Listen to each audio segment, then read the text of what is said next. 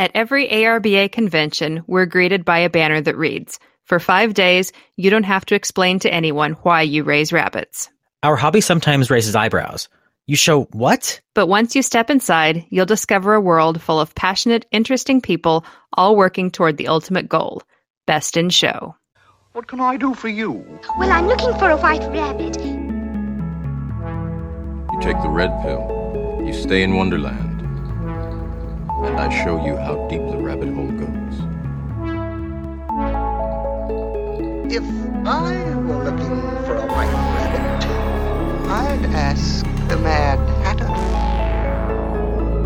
Okay, Rabbit, you force me to use force. Why don't you sell me by a rabbit instead? I imagine that right now you're feeling a bit like Alice. Tumbling down the rabbit hole. Hmm?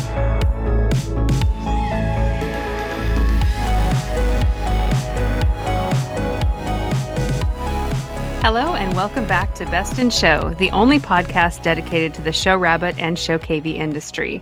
I am your host, Bryony Smith, and as every week, I'm joined by our, my other host, the suave, debonair, and stylish Alan Messick. Alan, how are things going on your side of the country? My gosh, how I've missed those compliments every week. Well, thank you.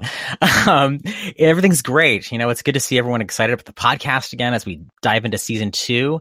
And uh, it's warm here. I hear it's warm there, but uh, I also want to ask you about uh, your affinity for snow because I believe the Midwest has not been so warm lately. Uh, yeah. Last week we got a snowstorm that came in Tuesday night to Wednesday. Most everyone was out of school Wednesday, Thursday, and Friday. It was delightful. I got my car stuck in the snow twice on Thursday, which I haven't done for a very long time, but I did get a good laugh remembering the last time that that happened.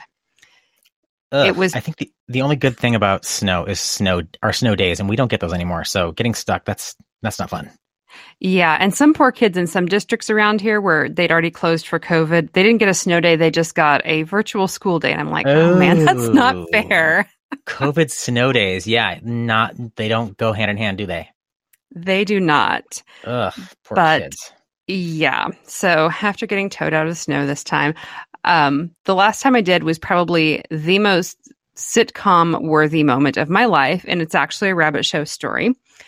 My club, the Sunflower Rabbit Club, used to have what we called fun shows in January. Basically, the premise was we'll get a building that's cheap.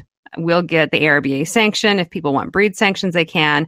That way, if the weather just wipes out the show, the club wasn't that much money. We did that for a few years and it kind of evolved into a thing where there was a theme and there was you know some extra like dress up contests and things like that so they encouraged people to dress up so one of the last ones they did this had to be like 2008 or 9 the theme was pirates. I think pirates of the caribbean was still in the theaters. So i was judging. They encouraged everyone to dress up and i'm like sure. So i had all sorts of fun with it. I put probably a bottle of salt spray in my hair and like section it off and twist it up to make like some faux dreads and like braided some sections and put all this stuff in it and you know put on a headscarf and a bunch of black eyeliner and you know kind of look like Jack Sparrow's little sister like another skull scarf around my waist like a button down shirt and you know some boots and jeans it had snowed the night before but it didn't look so bad so I was at my parents' house loading up and went to back out and I got my SUV stuck. It was like seven o'clock on a Sunday morning. I didn't want to bother my parents. They're getting ready for church. So I call AAA. The tow truck comes out. And I go back inside and they're griping at me. We could have gotten you out. So anyway, a cardinal sin in, in my life is like bothering people when I can take care of things myself. So I'm just kind of like, yeah, whatever. So the tow truck comes and I jump out of the car in this pirate costume at like eight o'clock in the morning on a Sunday. And they send their little pickup in to get me. Well, that gets stuck. They winch that out and then they pull me out. And at the end, they're like, Are you going to a costume party? and I said, No, I'm going to judge a rabbit show. I mean, if I'd been like Whittier, I was like irritated and running behind, I would have, you know, been like, Arr, me ship, she's running aground. but I wasn't that witty at that point in time. But it gets even better. This was, you know, over 10 years ago. A couple years ago in the summer, I think my mom locked her keys out of her car. Anyway, the same company came out to their house and the guy said, I think we've been here before. I seem to remember pulling somebody out of the snow in a pirate costume on a Sunday morning. And my mom's like, Yeah, that was my daughter. Oh my god! So but I'm surprised he didn't say. I, I think we picked up a homeless lady in the snow one day, and we couldn't find her shopping cart, and she was a little late to the soup kitchen. right. I, I'm trying to imagine this. I'm not seeing a pirate, but how you described it, but I'm sure it was fabulous. Yeah, it was it was a pretty good pirate costume. I mean, when I get into costume, I get into costume, but but yeah. So there we are, pulled out of the snow and wearing a pirate costume. I love it, and they still remember it. They still talk about it to this day. I mean, can you imagine? Like, of all the things you show up to, you're usually not finding a pirate stuck in the snow. No, not in January. I mean, like you said, this is a Halloween thing. yeah, Sunday morning in January. oh, rabbit shows.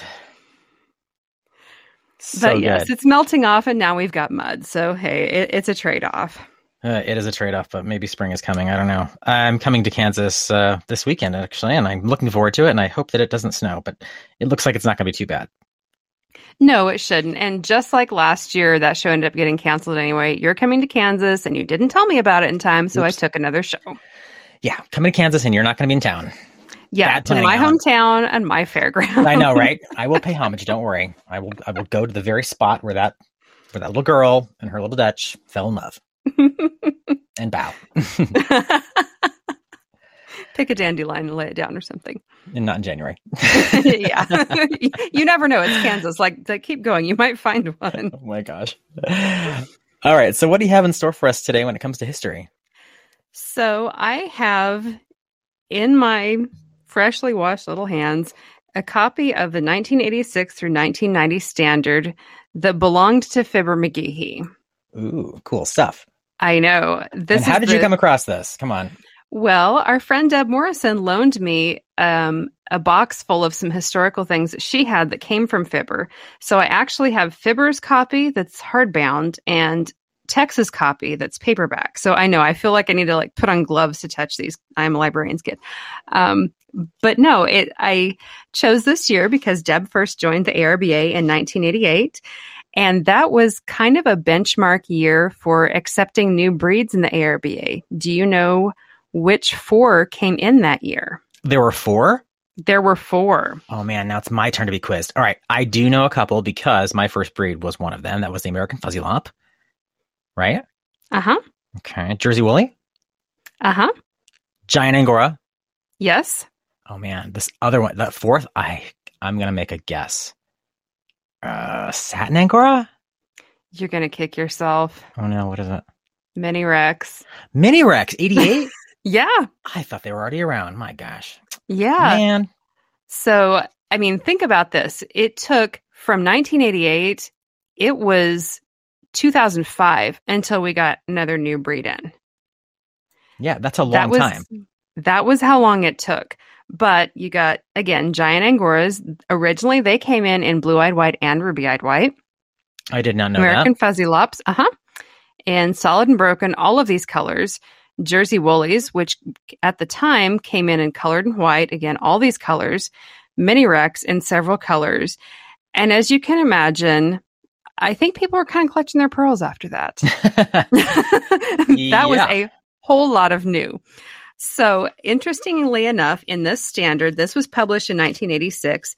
It included some working standards for these breeds. Actually, the Satin Angora working standard is in here. They were accepted in 1987. The Otter Rex working standard is in here. It says that their final showing was 1986. I believe this was probably the first otter color that came in because in this standard, there's no Otter Netherland Dwarf either. Interesting. And back then, when Rex recognized Otter, they only came in two versions, right?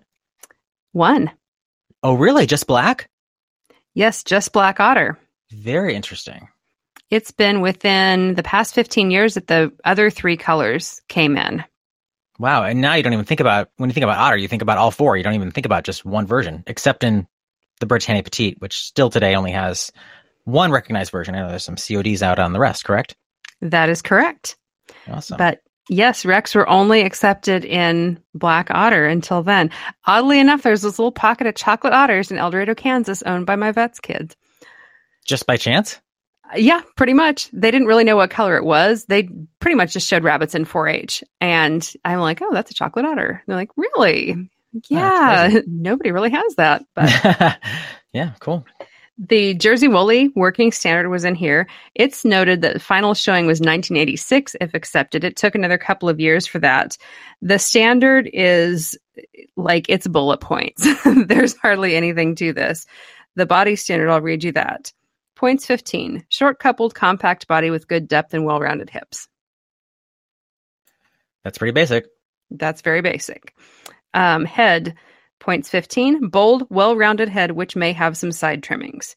DQ for heavy side trimmings or heavy bangs resembling English Angora furnishings. And no mention of headset in that standard? Oh no, nothing had a high Oh, no. at this point. oh no. Oh no, that took 30 years to sort that out, so I don't know how that went. Ears actually have more text than any other area in this standard. It says short, substantial, erect ears, not necessarily touching, well furred, and may have small tufts at the ends, but not to have large tufts or tassels. Ideal length of ears, two and a half inches. DQ for heavy tassels on ears or ears over three inches. Okay. That's a lot that's a lot of words compared to a very minimal body standard. Uh huh. And then we get into wool. Density, 20 points. The greatest density possible is desired all over the animal. This should be determined by feeling as well as by blowing into the wool. Texture, points 10. To be full of life with generous interspersion of guard hairs. Well, that's changed. Very much so. length to be uniform all over the body, minimum length one inch, ideal length two to three inches. Evenness of growth to give a smooth outline is important. Hmm, Again, that's changed. DQ for wool shorter than one inch in length. yeah. Okay. What did Fuzzy Lop say for a minimum wool length back then? Um, th- that is not included in this. Um, so I'm guessing that, see, the process was at this point, and I looked at that too, that presentations began at the convention after the breeder sponsor notified the standards chair that they had a new breed. So probably sometime during 1986, because the standard would have been published obviously late 1985, somebody wrote in and said, "Hey, I got this thing called American Fuzzy Lops," and it sounds like they probably presented in 86, 87, and 88. That's just my guess, you know, seeing what was published in here. Um, but yes, there was no waiting period back then. Wow. You could just come up with something brand new and, and bring it straight on to the convention. Yes, um, there were three showings, and the process stated the breeder sponsor shall make the following three consecutive annual convention showings, starting with the annual convention immediately following the writing to the standards committee chairman advising that he or she has a breed worthy of recognition. So I suppose someone could have been like, you know, in July of 1986, been like, "Hey, I got this thing called American Fuzzy Lop. I'm going to bring it to convention. Y'all cool with that?" Um, I, I bet you're, you're a little bit happy that that's no longer the case. Yeah, yeah. Um, I I think, yeah. Even in this day and age, when I think it is much easier for people to collaborate cross country and, you know, even in closer um, circumstances to work on these breeds and varieties, that waiting period really gives people time to think about what they're going to do, to get other people interested, to make sure that they do have animals that are ready for presentation, to get them out, to get them on exhibition tables evaluated to get feedback and things like that. I think that that's, you know, really helpful. Oh, totally. And and for you to go through like the the you know, we all have that like, oh my gosh, can't wait to make this project. And then you go, was this really a good idea? You know, Yeah. today's today allows us to, you know, reflect and, and have some you know, be a little more thoughtful about it. And Right. reality. And how many times have we, I mean, even in these long established breed and ver- breeds and varieties where we have plenty of cages to work with, have we thought, I had all does this year, I had all bucks this year, you know, I don't have a good buck to take to convention. Uh, you know, that, that happens to all of us a lot. And Totally. I mean, I know I thought about that the first time I went through and evaluated presentations. I thought, you know, if I had to present Blue Dutch this year, I don't know that I would have been able to do that because I didn't get a buck that I liked. Exactly. And uh, you just have to you have to pull one out of thin air. Apparently, it's it's not easy, and you've got to have a lot of cages dedicated to it. Yes, you do. So interesting how the process has changed. And I've been told anecdotally, well, I know, I know I was told by Tex that when he was appointed as chair of the standards committee in 1991, he said that he was given the mandate by the board to kind of tighten things up a little bit. And so the process did become more stringent. There was more documentation required. And, um, you know, at that time, it was probably the right thing to do because we did have a lot of stuff coming in. You know, it was really just changing the culture of breeding rabbits. That was kind of that when that shift from commercial to fancy was really tipping the balance there. Absolutely. And that's Um, when we first see, you know, fancier breeds winning best in shows at conventions, for example. The the uh, the New Zealand white era was was coming to its close. Yeah. Um, so I can see definitely why people would have wanted to kind of slow that roll a little bit. Um, but time changed, things change. Um, at that time, numbers were booming, conventions were growing, and and we're in a different time now. Um, you know, a lot of people can't keep rabbits in the backyard like they used to. Land is more expensive. Um, it's harder to get your kids out of school to take them to shows. So it, it's an interesting and fascinating example of, you know, just the ebbs and flows in the hobby and society and how we've been respondent to those over the years. You got it. We definitely have our own culture. Yes, we do. All right. Well, we want to re- remind everyone that uh, the Rabbitry will continue to serve as our hub on Facebook for the podcast Best in Show. And like, follow, and please do share it so that all of our friends from across the world, whether they're showing rabbits or cavies, can follow us and look for current and past episodes and lots more to come. And don't forget to subscribe to Best in Show on whichever platform you may listen to podcasts. That may be on Apple, Audible, Spotify, Spotify or Google. And your five star ratings and comments mean the world to us. We totally find them, we read them, share them with you, and it makes all of what we do so much more fulfilling to know that everyone's excited about the podcast. And I'm going to read a podcast comment that came to us on Apple. It comes from Barton6 Rabbitry. Um, he writes, My wife and I are new to rabbits and raising rabbits. We've learned so much from this podcast. Thank you, y'all, for what you do. So thank you, Barton6 Rabbitry, for your comment. And we want to remind everyone that you can drop those comments and five star ratings on whichever platform you listen to us. And you can also email us, and that may be comments and suggestions for future episodes. You can find both Bryony and I at podcast bestinshow at gmail.com. Again, podcast bestinshow at gmail.com. I don't know about you, but one of my favorite parts of every day is sitting down after all of the feeding is done, all of the rabbits are watered, and just listening to them munch on their food, watching litters bounce around the cage, and seeing the hopefulness and contentedness of all of my animals. Yes, Barney, that's a rabbit keeper's sign of peace and tranquility. Clean rows of cages full of happy rabbits. Of course, having well designed cages makes a huge difference. I don't think there's a rabbit raiser alive that doesn't yearn to have a rabbitry full of KW advanced design cages, feeders, and nest boxes. The little blue nameplate with a KW Bunny logo is how I always can tell those that take care of their animals and take care of them very seriously. These are the highest quality cages you can get. They've been around since I was a kid. Well, for 45 years, KW Cages has always led the most innovative designs and highest quality hand craftsmanship. Right now, if you order from kwcages.com and use the promo code The Rabbitry, you can save $10 off any order over $75. So don't forget, use that promo code The Rabbitry on kwcages.com and get your orders in. In this episode, we are going to interview Deb Morrison from Skiatook, Oklahoma. She's been an ARBA member since 1988 and a dedicated machine behind local, state, and national clubs, including Secretary Treasurer of the Tulsa RBA, Secretary and Rabbit Coordinator for the Tulsa County 4-H shows, Secretary for the Tulsa State Fair. She's the former Palomino Co-Breeders Association Director, Vice President, and Secretary. Currently, she's serving as President of the Havana Rabbit Breeders Association. In 2021, Deb earned ARBA Master Exhibitor, Master Breeder, and is the eighth awarded Supreme Master Breeder for her Havanas in the ARBA. Also in 2021, she was awarded the President's Award of Excellence by Dr. Hayhow, our president, at the ARBA convention. She raised Palominos from 1987 to 2013, and since 2006 has raised very successfully Havanas. Deb is currently serving her third term as the ARBA District 4 Director. Deb, welcome to the podcast. Thank you, Alan. It's great to be with you. it's great to be with you. We had a chat there in Louisville at the convention, and you are one of our, our biggest fans from the from the start. And we want to thank you for all of your promotion of the podcast and your and your your constant listening. We totally appreciate uh, your opinion and and your voice.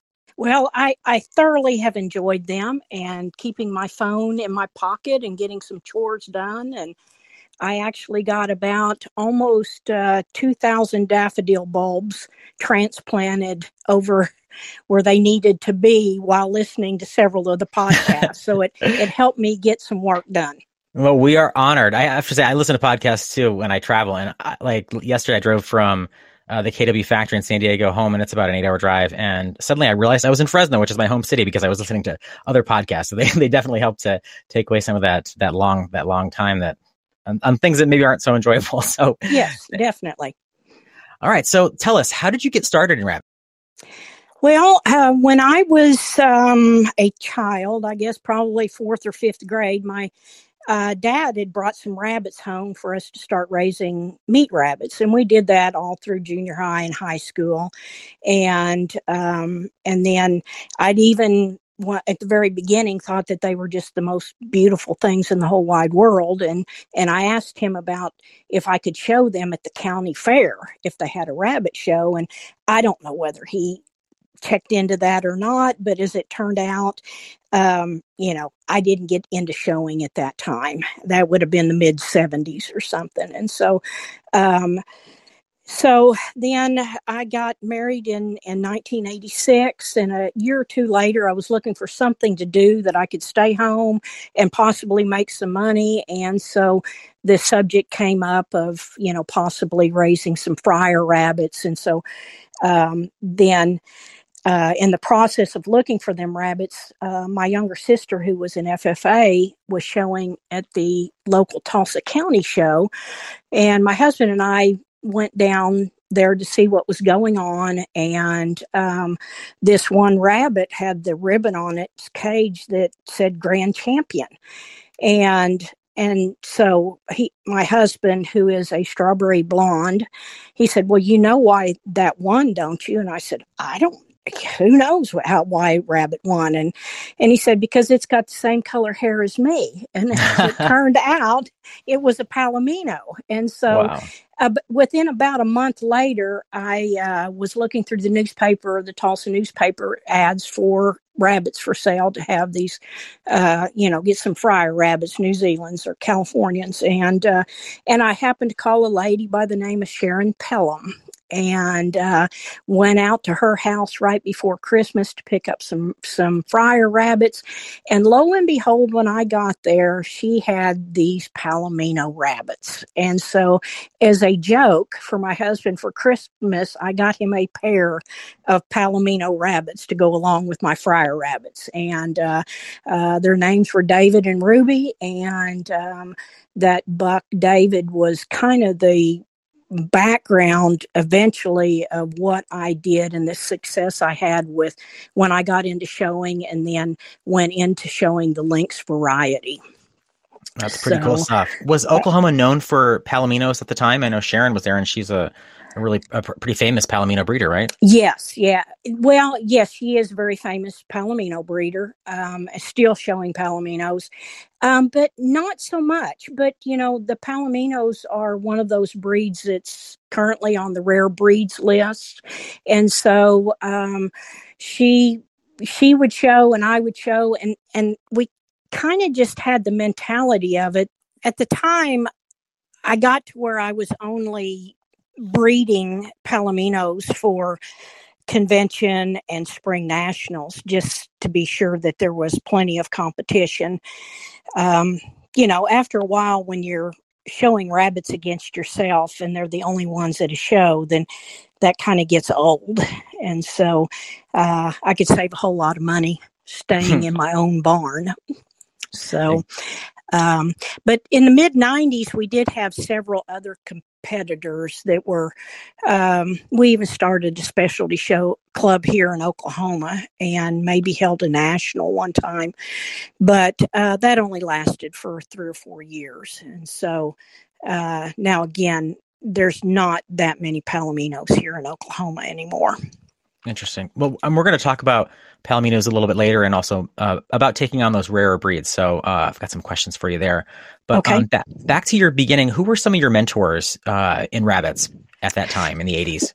Well, Sharon was, uh, of course, with the Palominos, and then, of course, the great one, Fibber McGehee, uh, lived. Uh, he lived about 20, 25 miles from me, and of course, I would. You know, he was the president of our Tulsa RBA club at the time, and um, um, man, he brought in some of the greats as far as judges and others, uh, you know, coming around, Tex Thomas and Connell Addison, and, uh, you know, some of the the names that are just, you know, the greats in, in our, um, in our industry. And so Fibber was a big, big influence as far as, you know, um, we would even have a Tulsa RBA meeting uh, in August at his house that we call had the watermelon uh, bash kind of thing, and then he would let everybody come in his barn and look at his rabbits and you know that kind of thing. And so um, he was a great mentor as far as learning. Uh, you know, you can't have as much uh, money in the bank as what you need for depth over, you know, with a rabbit that's going to have nice depth. And so um, it's like having too much money in the bank, I guess is what he used to say. And so um, they were some, and then, um, you know, just other uh, breeders. There was a couple old timers that were down in Texas that were that I had got some of my other starts from in Palominos, and so. Um, but locally, it was mainly just Sharon and, and Fibber. Did you know uh, back then when you got your start and Fibber was involved and you were going to those local shows and, and part of the local club? Did you have any idea exactly how celebrated Fibber was in, in the entire industry? Um, yes, because he was, um, you know, at that time, and we're talking about the late 80s, early 90s, he was really kind of hitting on all cylinders and winning those best in shows with mini rex at convention with his Florida whites, you know, and, and that. And uh, that's, you know, at the time, when I started, mini rex weren't even an approved breed. And so, you know, I remember him talking to people and helping them out that were um, getting them started and stuff. But, um, you know, I always kind of equated to him. I mean, he was just the nicest guy in the whole wide world. Uh, but, you know, he, he was one of the best. And, uh, but it was like, you know, having Andy Griffith around, you know, and stuff. Uh, if you needed help, he was willing to help you. If uh, whatever needed to be done, I mean, he was just a great guy, and um, you know, enjoyed show, uh, seeing other people doing well with their showing. Um, of course, he never showed at the local shows around here. He only uh, concentrated on convention, and um, I don't even know if he he showed at any of their their spring nationals either. So um, he kind of let the rest of us, just common folk, just kind of have enjoy our shows, and Hmm. and uh, he never he never would bring any of his stuff out just for a regular show. What was it like to to walk into his barn? Because uh, something I, I dream about, but never had the opportunity. I, I Oh. didn't really know Fibber that well. Yes. Um, it's a, um, you're kind of in awe, you know, to see, you know, and it's almost like everything looked like uh, white cookie cutter rabbits. Um, I never was in the mini Rex barn, but the, in the Florida white barn, um, they all ex- looked exactly the same. I think one thing that kind of took me back is that he would have, uh, even the New Zealand's, they would have babies on them that were about the same size as the mother, you know, and the Florida whites and stuff. And so um, it it just was a, a you know kind of an honor to be there. But he'd get rabbits out, put them up on the grooming table, and let you get your hands on them and you know look at them and uh, you know even give you pointers on you know posing and handling and and that kind of stuff too. Do you miss him? Oh, greatly, greatly. Um, uh, a, a few years back, or it may have been, you know, after I got um, appointed as district director, I had some a friend come up and and told me they said, "Bib would really be proud of you," and so it, it would be a great honor to, uh, you know, have him know what I've done. he was a big influence on you, I'm sure. Yes, And, uh, definitely. I think he's at all those conventions watching all of us going out. I would have had one this year if I was still there. yeah, I left that one at home, but no, he knew when he had a good one, it wasn't going to stay at home. so I remember the last time I saw him, I think it was in 09 at the convention. I remember he he said to someone, he said, you know, he was showing. He said, I, I I've still got one in me. You know, I, Yeah. think he, I think he died shortly thereafter. Was uh, yeah, I believe it was in December of that year is when he passed away. Yeah, the most celebrated breeder of, of our industry uh, to date, with four best in shows at the ARBA convention. It's just Right. a remarkable feat for for any Yes. breeder. We can only Mhm. we can barely dream of getting out of variety sometimes, or Yeah. even out, out of a class for that. Right. So, so you are our uh, ARBA District Four director. Um, Yes. You want to tell us a little bit about about your district because it's it's geographically a, an interesting one as well. Um, introduce us uh, to that part of the country.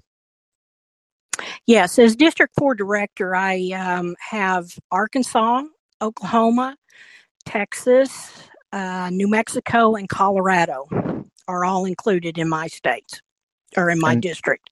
That's a pretty big drive from if from one from the west to the east or the east to the west, Arkansas all the way to New Mexico. That's that's a lot of terrain. Oh, sure. Yes. Well, I mean, you can drive for 10 or 12 hours and never even be out of the state of Texas. So, Exactly. um, Yeah, it, you know, that. that alone covers a lot of ground.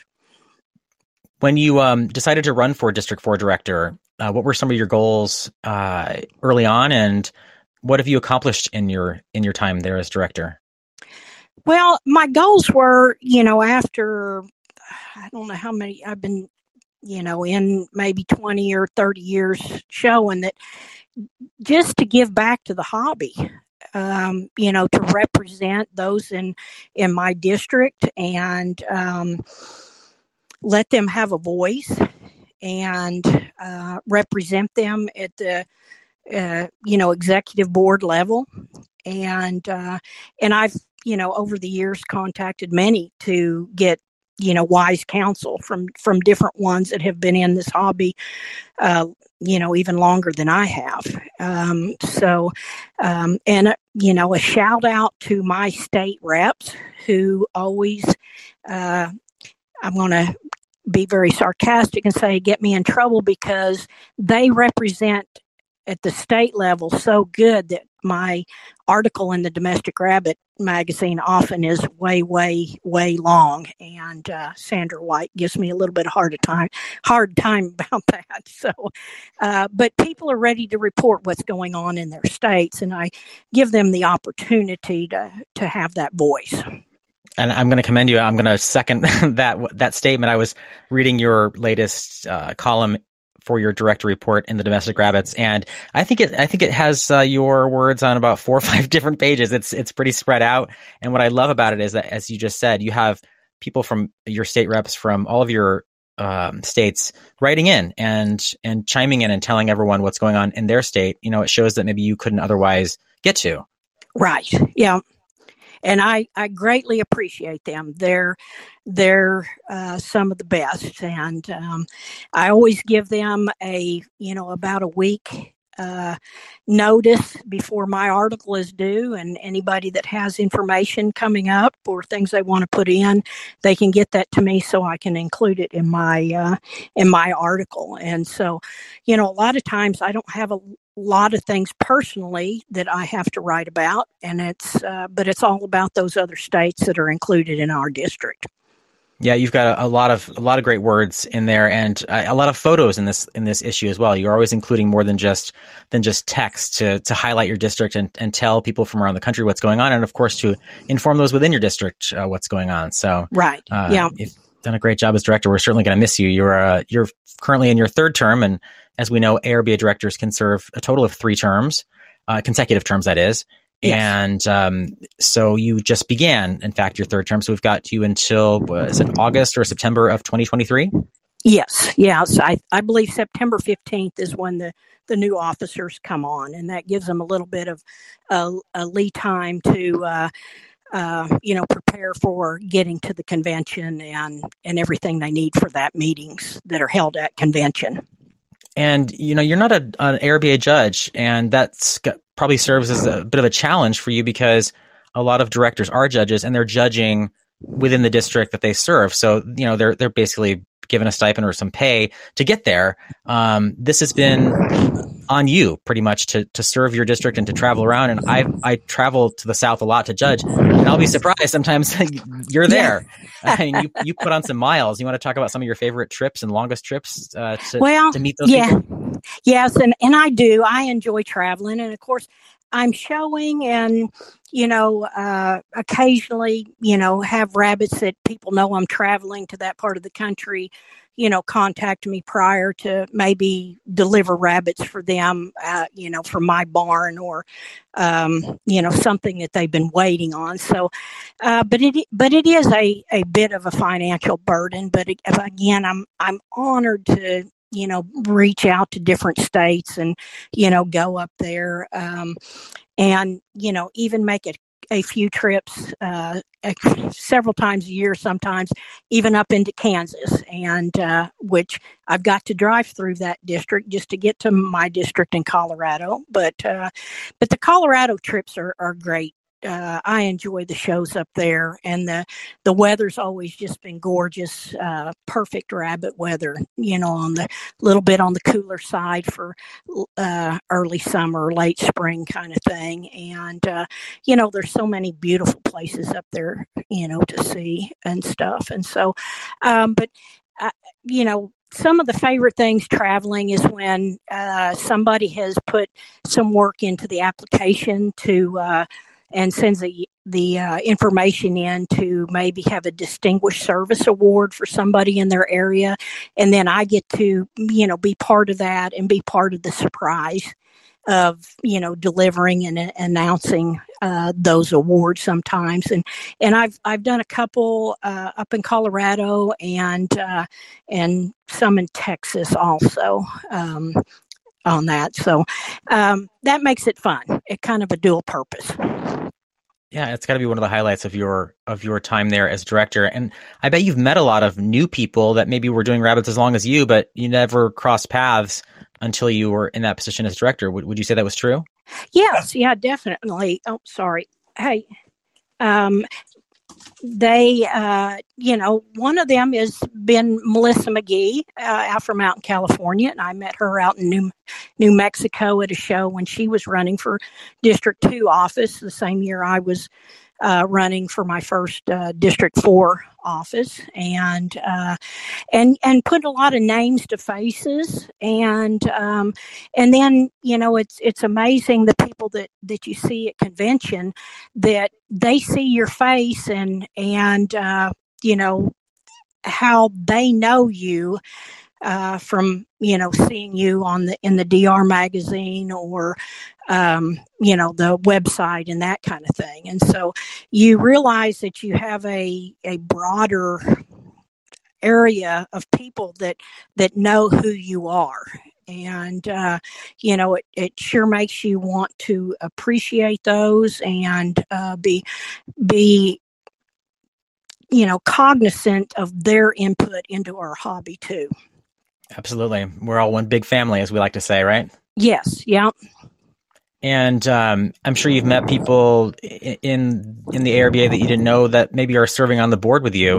Um, has has that been a great experience to, to, to learn about the other parts of the, the country from those voices that also represent as directors? Yes, and and you know one of the things after my my very first uh, the first year I was on was the convention was in Indianapolis, and, um, you know, at that time we had scheduled two days of 8 a.m. to 8 p.m. board meetings before the convention even starts. And that's kind of can be a daunting schedule, although we get many breaks and a lunch break and a, and a dinner break and, uh, you know, that kind of thing. But on those breaks, breaks you really get to uh, you know kind of visit with people and and know their background and um, um, but I I came out of that meeting after the second day and and even though it went on it went on in a pretty fast pace. It wasn't like everybody was turning to stone or anything. It it moved along.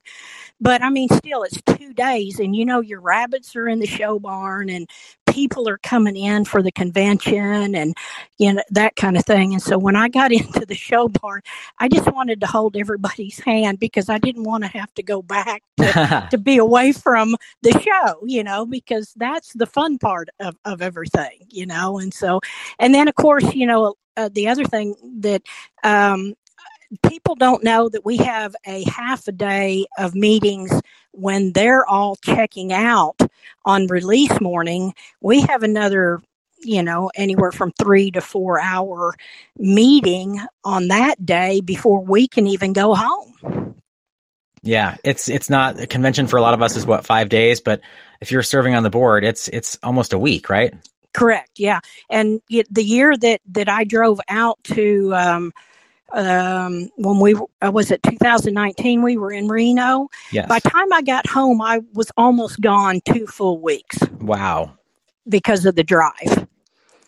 So, Do you find it is it challenging to show rabbits and also serve the board? I mean, the rabbits have to go under a little bit longer uh, time being on the road there and back, and um, and of course you're you've only got so many hours in a day, and you're a busy lady. Um, have right. you noticed that it's been harder to be a, a breeder and serve the ARBA in your capacity?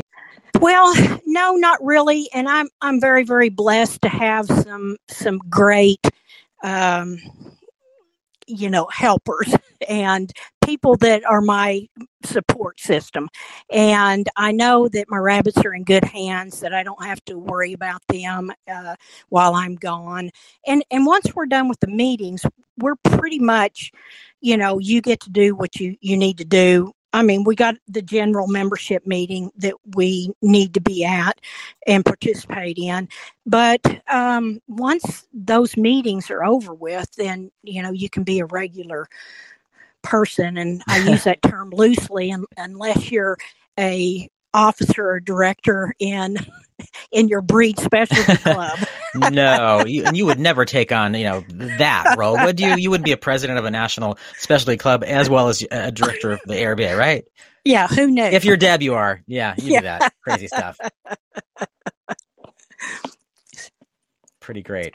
Um, what advice would you give to other ARBA members who maybe aren't judges, but who are looking at serving the ARBA? And you know, commitment and dedication is something that you have done since really the beginning. And as I read your bio, secretary, treasurer, that shows up a lot. And that those are not those are not just uh, stationary jobs. I mean, those are those are worker jobs.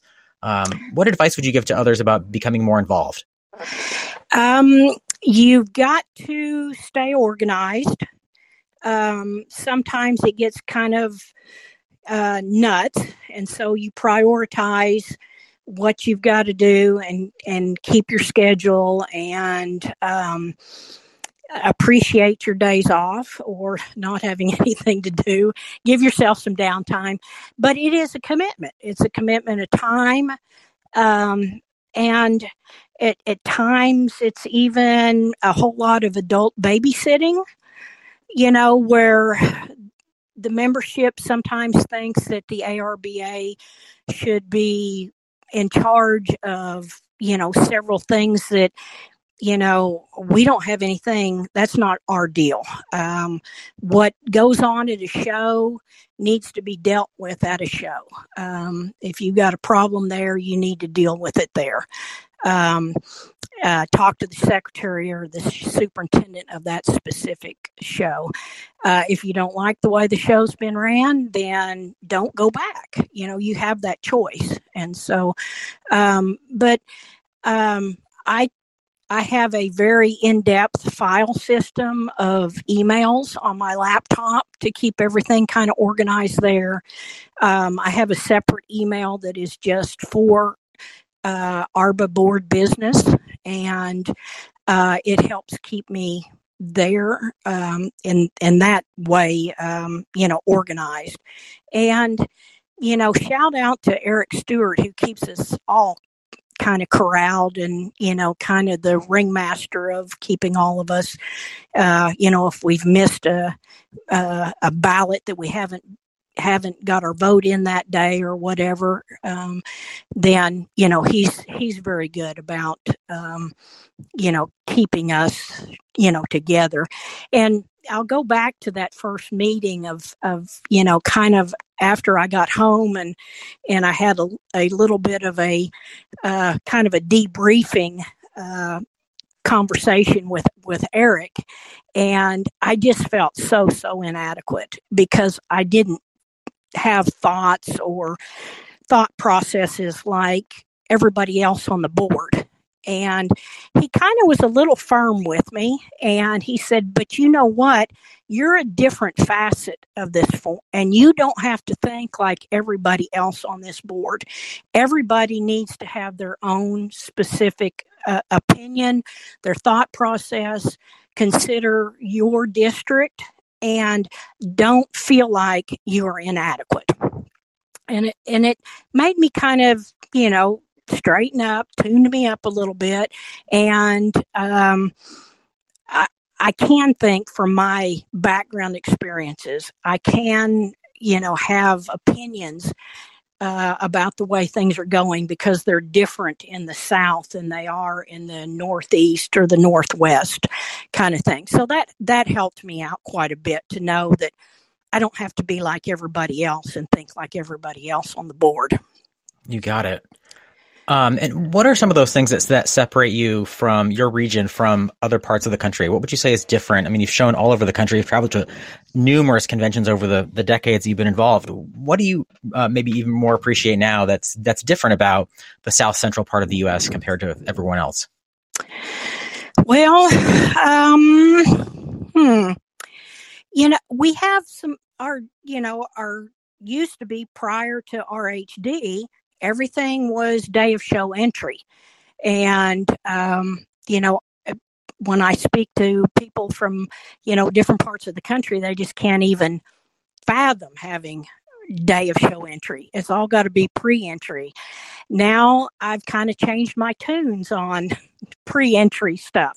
It's a dream for show secretary, but it, uh, as an exhibitor, I still just dread making entries a week ahead of time and and getting that done. But uh, most of the south and in this area we're kind of getting towards you know that being okay and it not being a uh, um, you know as much a hassle or a pain in the neck as it used to be or we used to think it used to be. But um, our shows are laid back. Um, there's you know different clubs that have a a good um, kind of mindset to be bringing in judges from across the country and uh, get judges flown in. And when you you know have judges that uh, are mainstream judges that judge a lot that judge from one end of the country to the other they've got a bigger um, view about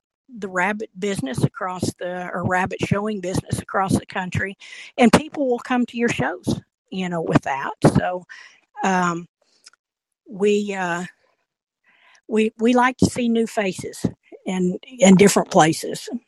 Yeah it keeps it interesting. And you've got a, a show coming up your tulsa um, Rabbit Breeders Association is hosting a show in March. You want to give a shout out um, about your local show that in that club that's been um, going for many years. And as you mentioned earlier, Fibber was the former president of, of the club. So, what's going on in your local club, and what's what's to be expected for the upcoming show in March?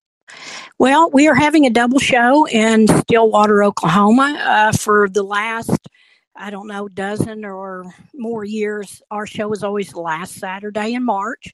Um, we have that out uh, at Stillwater, Oklahoma, and um, have a real good group of judges coming in, including yourself. This is this the first time you'll be judging in Oklahoma? Yeah, it's my first time uh, judging. I've I've driven across Oklahoma many times. It's one of those states, you, it's yeah, unavoidable. Um, but no, this is my first time, and very excited to to be there uh, with you and your club members and and all the exhibitors. Sure that well we're looking forward to having you uh, this is this show will be our 12th annual what we call the Fibber McGehee Memorial Show in his honor.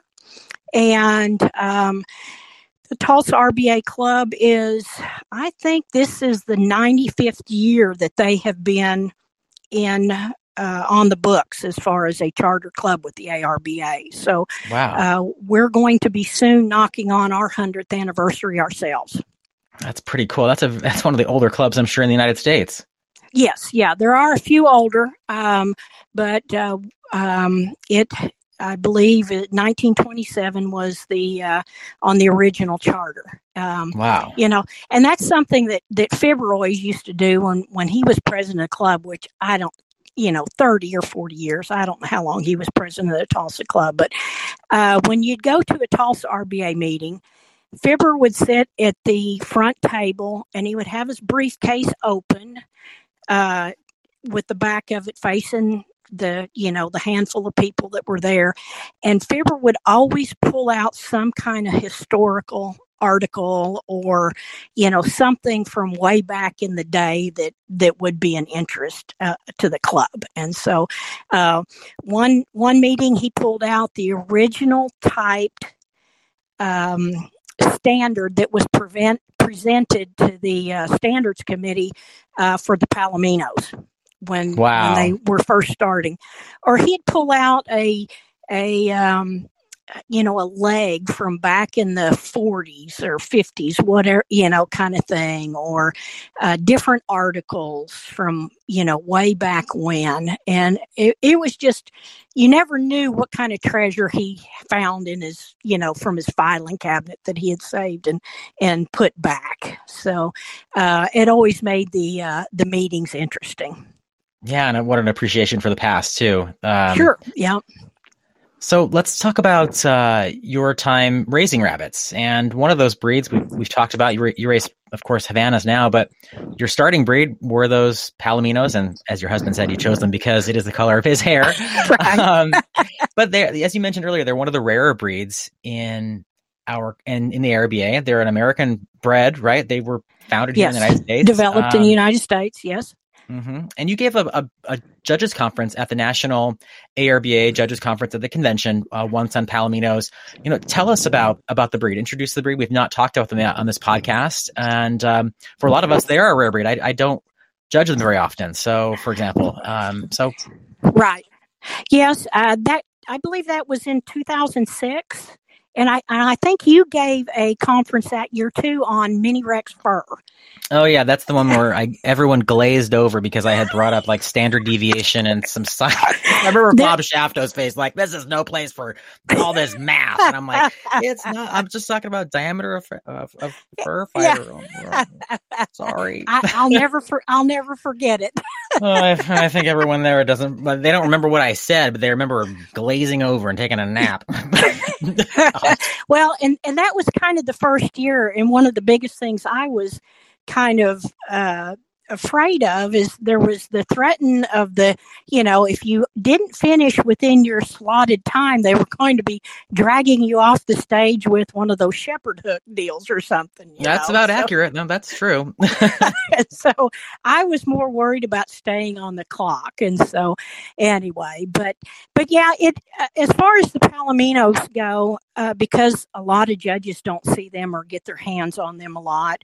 Um, you know, it was always a training process after they got judged to visit with a, you know, a judge about them or the finer points and, um, you know, that kind of thing. And, you know, some, it's always a scary feeling that you know when a judge has to look at the standard before they judge a breed. But you know it, the standard is there as a tool for them. So um, not not so bad of, of a thing for them to have. But um, it seems like some of the judges would really kind of get hung up on the color of of a palomino. And you know there was a lot of back and forth between is it too light? Is it too dark? You know let's call it a medium range here which i know is not a good word for you know anything to be in the standard. But you know give them the color points for that. This is still a commercial type rabbit. Let's you know, give it points for color and then move on and then let's talk about the important stuff here, which is the the type.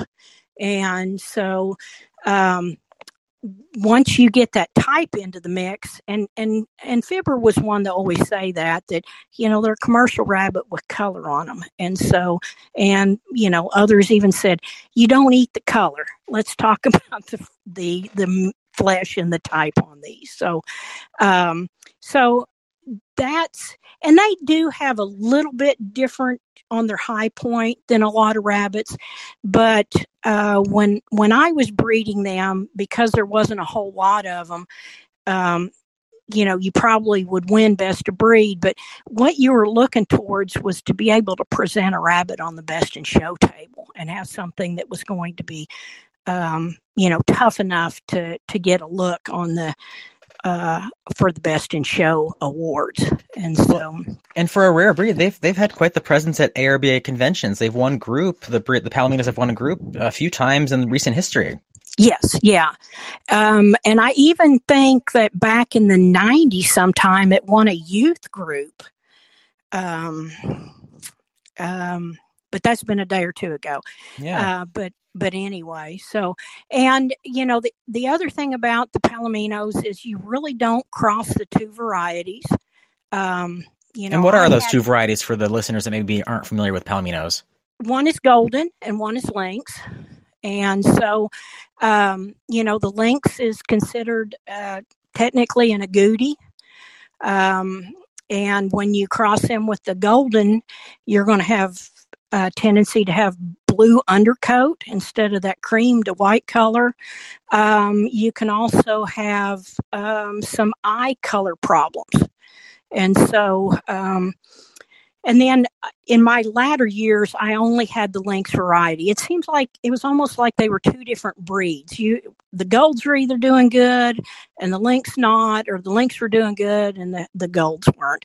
But um, the lynx have a a shorter, denser fur, a snappier coat, and when they're in fur, I mean, they're just something special to look at. But if they're not in fur 100%, then you know, don't waste your time. You know, maybe the, the Goldens can get away with maybe being a little unfinished, but the, the Lynx do not. And so, um, so we didn't cross, you know, both colors on those. Um, Does one variety win uh, more than the other in in Palominos? usually it's the golden but it's because you have your your more of your top breeders your uh,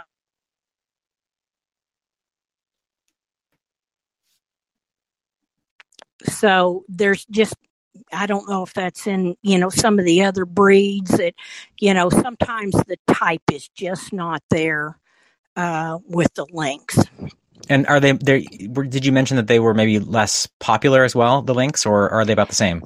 Well, it's just hard to find, you Mhm. know, uh, uh, good quality stock that would improve what you've got. Uh, that's kind of towards the end of, you know, when I was breeding them that they, I just couldn't find anything that was going to help improve what I had. And so, um, and I'd also got into a kind of a genetic thing that I had such dense fur that they just would not completely finish. Um, just the thickest coat you ever seen. And I don't know how I ended up with that, but you know, the best type rabbits, of course, they're the ones with that have that that super dense fur uh, end up. So, um, so it got kind of frustrating that there, you know, wasn't more of a a gene pool to uh, help improve that. Um, And um, on a broader note, you know, Palominos were your first breed. They're a rare breed, and we find you know these rare breeds are now getting quite a bit of attention thanks to the the livestock conservancy, and a lot of breeders have brought back breeds that we didn't see, um, you know, heavily, and, and they've done an amazing job. What advice would you give to breeders that are aspiring to succeed with a rare breed? I would say you n- need to network and know who's in your area know who's traveling to what shows. And, you know, I think it comes down to any club, you've just got to have communication you know the the membership with the with the officers and um, those that are that are showing and um, you know even to have your national show the the national palomino show is going to be in kansas uh, in april. And you know that's a nice central part of the country. And so um, you've got to talk about these shows before it's time to breed for these shows. So you'll actually have something to show. So, um, you know, if you're not planning, then you're planning to fail. and, um, um, you know, start looking months or even a year in advance or more about putting dates on your calendar of when you're going to meet up with the other breeders and iron sharpens iron and you only get better by having that that top quality um, available to purchase and or show against yeah, I bet you learned a lot just going and competing. I mean, that's the basis between, or the base of, of livestock judging was to to take your animals to a, an event and compare yourself with others and see how your progress is and what you what you need to do to up your game, right? Exactly. Yes. And uh, you talked about the breed and how color is oftentimes uh, a mystery with judges, but you brought a great point that the general type is worth more than that. So, would you agree, or would, maybe would you advise maybe judges that are struggling with the breed, or if they they are flying somewhere and they get palominos and they're they're not used to looking at them, to to maybe sort them at on general type first, and then go back and fine tune those top placers when it comes to color and fur? Yes, yeah, that that would be a good way to start. And of course, you know, you've and I don't think that they have it as much nowadays, but back in the old days, you know, we just had an uphill battle with ear lacing and smut, which is a big fault.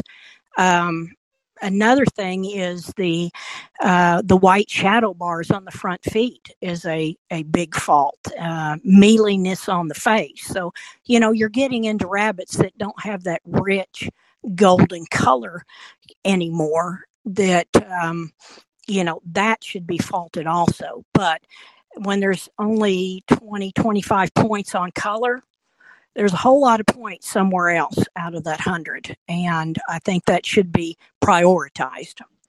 Well, and it's interesting that you brought up the shadow bars because the color description in the standard is pretty um, specific. And I think that maybe that confuses judges when they're studying for their tests that that they have to get hung up on that as as you just said those problems maybe aren't as they don't occur nearly as frequently as they as they once did. So while our standard reflects uh, struggles over the over time would you agree that that those problems maybe shouldn't be as on the forefront of of, of getting hung up on by judges because they're just not as frequent? Correct. Um, don't get hung up on them but realize that they're there you know, or could be there, you know, in, in the back of your mind uh, that, yeah, this kind of thing happens within this breed. So, uh, the other thing would be is, you know, go to, when you're at convention or if you get near a spring national, get with a breeder and talk to them. Um, I'm going to kind of jump over into the Havanas and my experience with that of Brazing them for I don't know four or five years. Just did it locally. We all did well. We, you know, we had good numbers in Oklahoma and the surrounding states. And I ventured off to my very first spring national with Havanas, and the judge at the time I had known for you know probably 20 years uh, anyway. And after the show was over with, he got me aside and he said, Deb, you had some of the best rabbits on the table. You did not have correct Havana fur. And I mean, talk about a gut punch. I had never had anybody say that. I had never heard that terminology, and I had never had anybody teach me about correct Havana fur. I thought my fur was finished, and I never really had anybody talk to me about correct Havana fur. Um, and so for the next five or six years, anytime that I was at a show where I would see some of the top name breeders, I would have a notebook with questions and I wanted to know what was the physiology? Why was this? How come that? And so, um, you know, I was being a sponge, absorbing all of that uh, to get what the difference was between a finished rabbit and correct Havana fur. Interesting. And and you realize that once you got out of your local area and and set foot in the on the national stage, right? Correct. Yeah. Yep. Otherwise, you know, I I was doing and winning, you know, as much as I wanted to around my local area, but you know, I wasn't even close to playing in the sandbox with the big boys.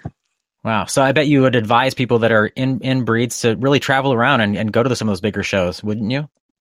Yes, yeah. And and you get, you know, like I said earlier about judges that are traveling across the country that see a broad spectrum of the breeds and stuff and get their opinions.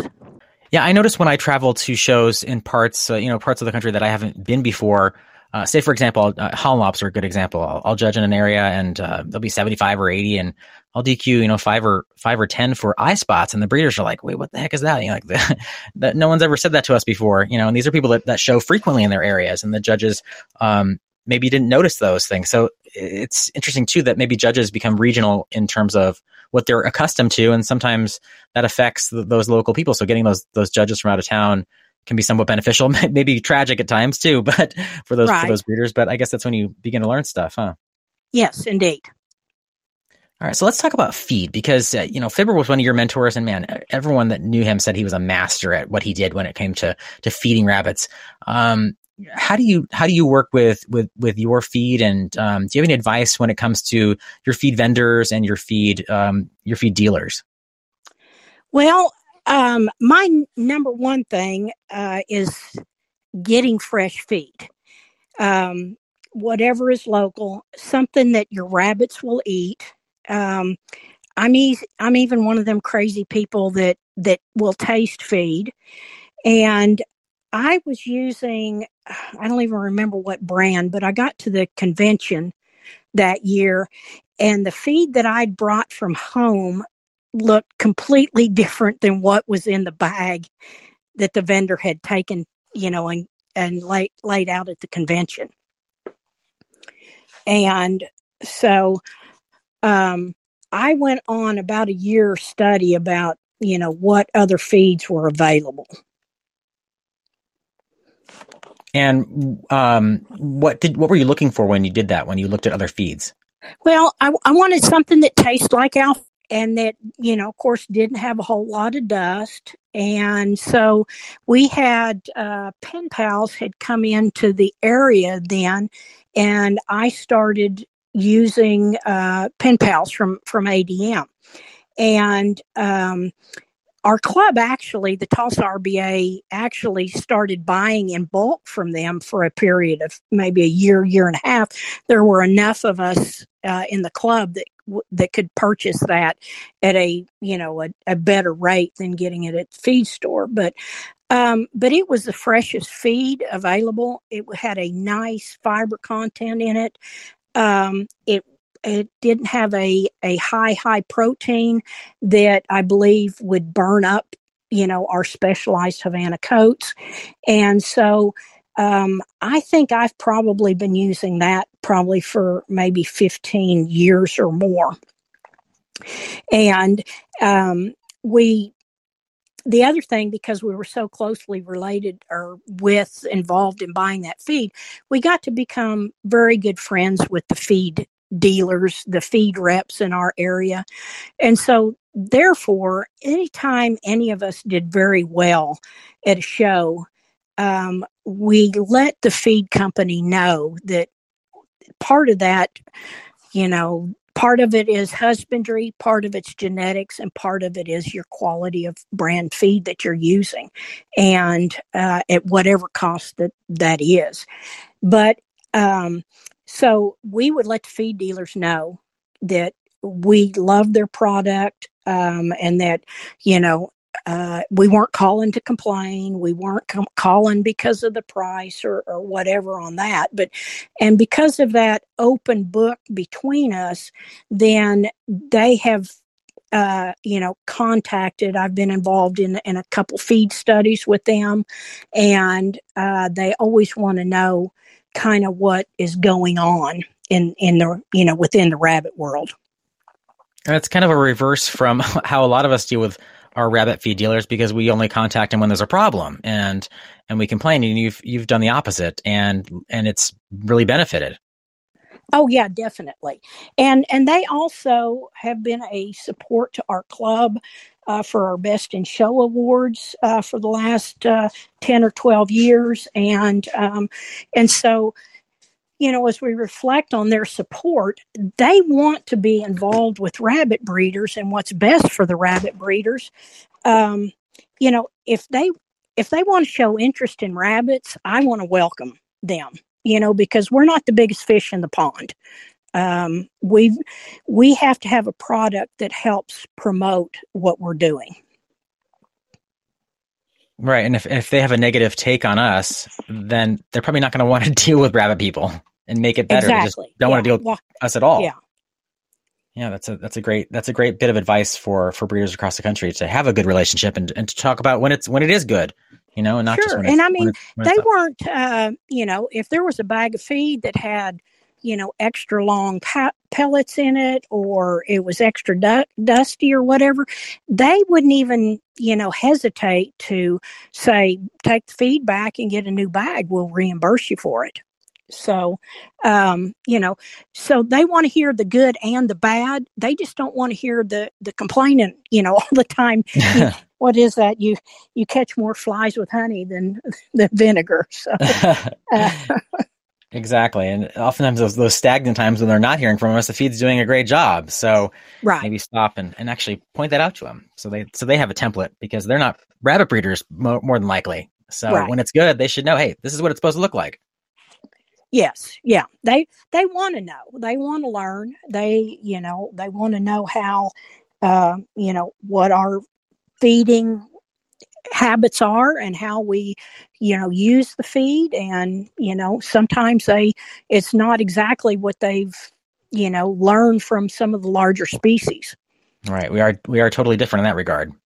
exactly So let's talk about FFA. I was reading your campaign profile from the time that you ran for the District 4 director, and you mentioned that you were a former FFA member. And uh, it doesn't sound like you did rabbits in FFA, but rabbits are a growing species when it comes to projects in FFA. So, what are some of the benefits that rabbit projects do for kids that are involved in FFA? And, and why might kids choose rabbits over, uh, say, a, a, a show steer or a market Well, number one is the the initial cost, um, and the cost of feed and how much you have to feed them. Um, rabbits are so much of a a quicker. Uh, you know, by time they're ready to show and have babies, and um, you know, it goes so much faster than than anything else. But um, you know, the equipment is not that expensive. Um, I was just visiting with an FFA member and 4-H member the other day that, uh, you know, they were talking about having one rabbit last year, and now they've got 16 coops or something, and buying more. And but the resale value on any of that uh, kind of equipment, if you take care of it, it's got a, a high value to it. It's it's easily sold and you know get most of your money back as far as that goes if your kids decide not to have it. But um, you know the inner city kids can have them um, rabbits uh, they don't take up a whole lot of space. Uh, rabbits don't make a whole lot of noise or you know they don't smell like pigs or that kind of thing. Um, so you can you know that part of it um, but I would say the biggest thing is the initial investment uh, in that. And there's so much variety of, of the rabbits that kids can choose and and uh, you know be part of. So And that's a good Um, point. As a as a leader in an FFA, you know, a former member yourself, um, and we, as you said, we have a lot of breeds, a lot of variety. What breeds would you recommend to FFA projects or advisors to programs that maybe they didn't come from a rabbit background, but they're learning about rabbits? Are there certain breeds that that work better in FFA projects? Well, I mean, it would depend on if, you know, the meat pen business is way big down in Texas. Uh, we don't have that here in Oklahoma. So it's going to be a breeding rabbit. But, you know, for, for kids that are just going to have breeding rabbits, I, I suggest those that have uh, rabbits that that stay smaller longer, that you know maybe have more of a a pet personality. You know that they want interaction uh, with their owners and that kind of thing. Um, you know, some breeds are more prone to that than others. Yeah, definitely. What advice would you give to FFA advisors and, and teachers? Um, because we see a lot throughout the country that these uh, advisors and teachers that they have great intentions, but they may only come from a large animal background and they don't have experience in rabbits, but they've got kids that are interested in rabbits. So, what advice would you give to advisors on on where to go for good information and to to learn more? Well, uh, the ARBA or somebody that is in the uh, local area that does have rabbits uh, can explain to them um, about you know the other qualities of you know other than just owning an animal. But you know they learn the responsibility no matter what the the you know size of the ra- uh, rabbit or livestock is. Um, i am part of the uh, tulsa county 4-h and over the rabbit deal at the county shows. And at tulsa county everyone gets to do showmanship. Sometimes they don't like that but for for me it's a part of kids learning how to promote their project learning how to talk to adults uh, learning that adults don't eat 4-h kids for lunch you know? And you kind of see the kids bloom in their responsibilities as you know then coming in and how their confidence grows um, you know by just leaps and bounds from one show to the next when they have to be involved. And it's more than just putting your rabbit on the table um, but interacting with other people um, presenting you know those are life skills. Those are one day you're going to have to interview for a job.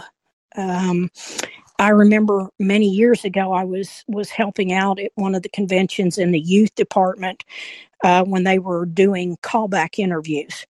And myself and two other ladies were over the um, the the oldest age of boys and they gave us a sheet of questions that we could potentially, you know, ask them. And uh, the the top five or six in that group, before they even sat down at the table when they presented themselves, they had answered every one of them questions on their own that was on our potential question sheet. I mean, it was like they were applying for a job at Microsoft or something. I was so impressed with those those kids, you know. So then we just have to pull some kind of crazy question out of the out of out of our hat, you know, to ask them. But these boys were prepared. Um, they were very professional, looked you in the eye, shook your hand, introduced themselves, uh, gave a short you know, kind of bio of themselves and what they were doing and what they plan to do in the future. I mean, eh, very, very impressive. And that's different than than large animal kids. They, they, showmanship is a different uh, different animal. Let's let's call it that. Is it not? Yes, yeah, yeah. You don't have to really. You might get a an occasional question from a judge, but it's between you and him. It's not where everybody gets to hear the, you know, what's going on. Yeah, it makes us very unique. And those kids, as you said, they know their stuff. And as you said, it was it wasn't a challenge for the kids in the contest that you were judging. It became a challenge of the judges to come up with oh, yeah, questions. definitely. Yes. Yeah. It's such a nod to the, the strength of our youth programs in the ARBA. It's it's it's wonderful. Yes. Um, so I've kept you a long time. I've got a couple more questions for you. What would you consider uh, would be your proudest accomplishment in rabbits in the ARBA and you're almost 40 years doing this? Oh gosh. Well, one of those would be achieving the Supreme Master Breeder certificate. Um, the other, and just you know, I'm still just overwhelmed, and and they they pulled off a fast one whenever they surprised me with the President's Award of Excellence. Well, it was very well deserved. Thank you. Yeah. So, what's next for Deb Morrison after you finish your term as District Four Director? Uh, what what other goals do you have for your time in rabbits? Wow. Um, maybe taking a vacation. um, um, maybe letting somebody, you know, step up that has a lot of new and fresh ideas in many areas of what I do in the rabbit world, uh, that they can see, you know, that it's not just something that's an easy task. Uh, whether it's fun or, or not. Um, you know, there's commitment, there's time and energy, you know, involved at the same time. And so, um, you know, they'll get get a little taste of you know behind the scenes and uh, what's going on. Um, I still do have a couple of undated registrar applications hanging on my bulletin board in my office. Mm-hmm. I know about those. I think my signature's on one of them. Yeah. Yeah. Okay. That's I- a good goal for Deb. Which, gonna- I'm which gonna you to makes that me one. wonder how many of those people are still going to be members by the time I get that ready to send in. Oh, it won't be hard to get 20 more. You know that. Okay. Eric will send you another pink copy. Right. All right, Deb, one last question. It's been a pleasure to speak with you uh, on this podcast episode. And it's something that we ask uh, all of our guests. If you could describe your perfect rabbit show, hypothetically, whether it's happened, maybe it's maybe you've had one of those, or if you could just think about what it would be like, what would that day be like for Deb Morrison? Well, and I'm not sure that that exists. Um, but I'll tell you some things I really appreciate about a rabbit show is uh, one of them is beautiful weather, you know, 60 to 70 degrees. Um, maybe driving to the show is five hours or less. And it's kind of a bonus drive if I get to stop at a Buc-ee's down in Texas. Um, a very organized show secretaries. My hat's off to them and bless their hearts. That's an, a, a thankless job. I really, really appreciate a show superintendent with the math, mentality of a master chess player and, and one who operates with military precision. Um, I like a show barn with solid floors and adequate room temperatures, uh, plenty of room and proper sound system. Um, show tables that have the lids on them that aren't the open top kind. And the best and favorite is great traveling buddies and rabbit friends and seeing rabbit family. Yeah, that sounds great. And man, spoken like a true rabbit exhibitor, veteran, and secretary veteran. Thank you. You've done it all. Well, we'd like to remind everyone about your show. You'd mentioned it earlier, but I'm going to give another plug for it. That's March 26th in Stillwater, Oklahoma. That's the Tulsa Rabbit Breeders Association celebrating, you said, the 95th year uh, that this club was chartered with the ARBA Yes. and honoring, of course, the legendary Fibber McGehee. So uh, hope to see everyone there. I'll be there judging. I can't wait to see everyone in Oklahoma and all my Okie friends. That's a that's a something you call yourselves, isn't it? Yes. well, Deb, thank you for joining us on this podcast and thank you for everything you've done over, over the last almost 40 years. You are a force and an energy and always someone I love to bump into at the big shows and give a big hug to and catch up with. Always good to see you too, Alec. Alan, that was a great interview with Deb. I'm I'm sure you can guess one of my favorite parts was when she was talking about Fibber. I think like me, she was one of those people that was just absolutely fortunate to begin the rabbit hobby around some of the legends and to learn from them. And I know that it makes a big impact on a new breeder to have the attention and the assistance of someone that that's that's that legendary in the hobby. So I want to go back to something we touched about a little bit in the intro, which was the new breeds that came in in 1988. One of those was the American Fuzzy Lop. That breed um, kind of kicked started a new rule in the standard about new breeds needing to be more than just an existing breed with an altered ear carriage or coat structure. That's actually something that's starting to come up a little bit, and I wanted to talk about that. Um, in the general statements and policies on the portion about admitting new breeds, groups, and varieties into the ARBA standard, A proposed new breed, group, or variety must possess qualifications of individual merit unique to itself, identifying it as a separate and distinct breed, group, or variety. These animals shall not be a breed, group, or variety already recognized in the SOP with only a changed coat structure or an altered ear carriage. For a long time, there has been kind of an assumption that there was a rule requiring two changes between a current breed and a proposed new breed. Yes and no. That's never been really been a rule in the books. There nowhere has it been written that two changes are required. However, if one of the changes you have in the new breed or variety is ear carriage or coat structure, then yes, you do need something else of some sort. Recently, um, I've received some emails from people asking if we can evaluate proposed standards for new breeds. And I've declined to do that. And I will tell you why. It's not because we don't want to help our membership, it's not that we don't want to advise them. But the way the standards committee works, I don't make those decisions. Um, I can't look at your standard and tell you, yes, this is enough, no, this is not enough, because everything we do is a committee decision. So for us to consider those standards, we all have to look at them, we discuss them, we vote on them.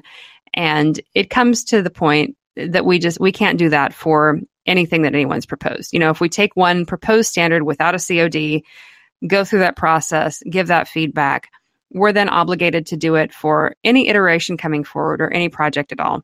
So while I do encourage people who are working to develop new breeds to go out and get some feedback, um, please understand that the official answer is only going to come with that filing of a COD. I would, you know, again, encourage you to go talk to as many people as you can talk to breeders you're interested in working with, talk to people who have been through this project, uh, talk to judges.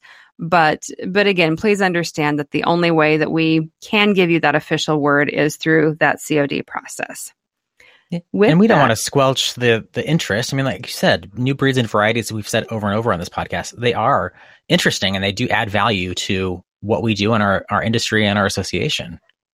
Oh, absolutely. Um, it's more of just kind of a workflow issue. You know, the committee is busy with a lot of things. And like I said, if we do it once, then we're kind of obligated to do it for everyone. We're kind of obligated to go through various iterations and sometimes, you know, put ourselves in kind of a bad position, especially if there are competing interests looking at recognizing something that's the same or very similar. Um, to be real honest, when I hear about some of this stuff, a lot of times I just stick my head in the sand until I'm, you know, formally presented with it because it's just easier that way. Yep, and that's that's why those pathways exist. Indeed, it is. All right. We want to remind everyone again to like and follow the Rabbitry on Facebook. That will continue to serve as our hub. And you can find us at Apple, Audible, Spotify, and Google for current and past episodes. And this being season two, we've got loads coming and lots of great interviews with some of the, the biggest names across our industry from really around the world. And don't forget to drop those comments and your five star ratings, or you can always email us too at podcast best in show at gmail.com. And one last reminder and a thank you to KW Cages for sponsoring this podcast episode. Don't forget to use the promo code the rabbitry at kwcages.com for some savings on your next order. And as always, we would like to end this episode with a quote. This one to me kind of embodied what Fibber was to the ARBA, and I like it. A hero, you want to be one of those rare human beings who makes history rather than merely watching it flow around them like water around a rock. That's by Dan Simmons. I love it. And this is one more reminder, everyone, as we conclude every episode keep talking rabbits and keep talking cavies.